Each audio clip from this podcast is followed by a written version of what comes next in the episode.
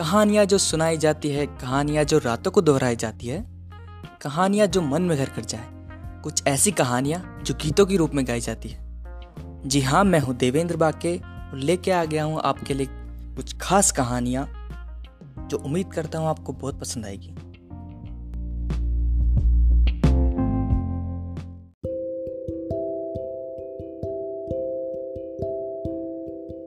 तो एक कहानी है एक वुल्फ और शिप्स की। तो एक जंगल में एक वुल्फ रहता है और उसी जंगल के पास शिप्स और उनका मालिक रहता है। वुल्फ जो है, बहुत दिनों से भूखा रहता है और वो उन शिप्स को खाना चाहता है। तो उन शिप्स को खाने के लिए वो एक प्लान बनाता है।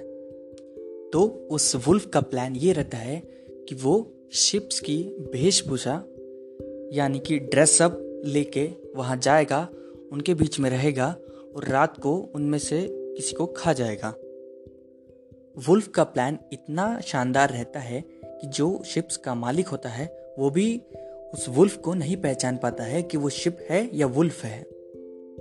अब वुल्फ को शिप समझने के बाद उनका मालिक उन सबको शेड के अंदर भेज देता है।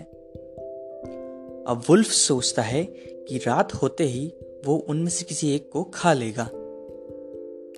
जैसे ही रात होती है शिप्स का मालिक वहाँ पे आता है और वुल्फ को शिप समझकर उठा ले जाता है।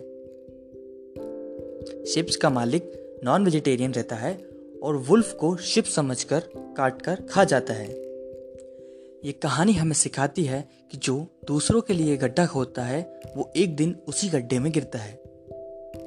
मिलता हूँ आपसे अगली कहानी में। इस कहानी को सुनने के लिए धन्यवाद।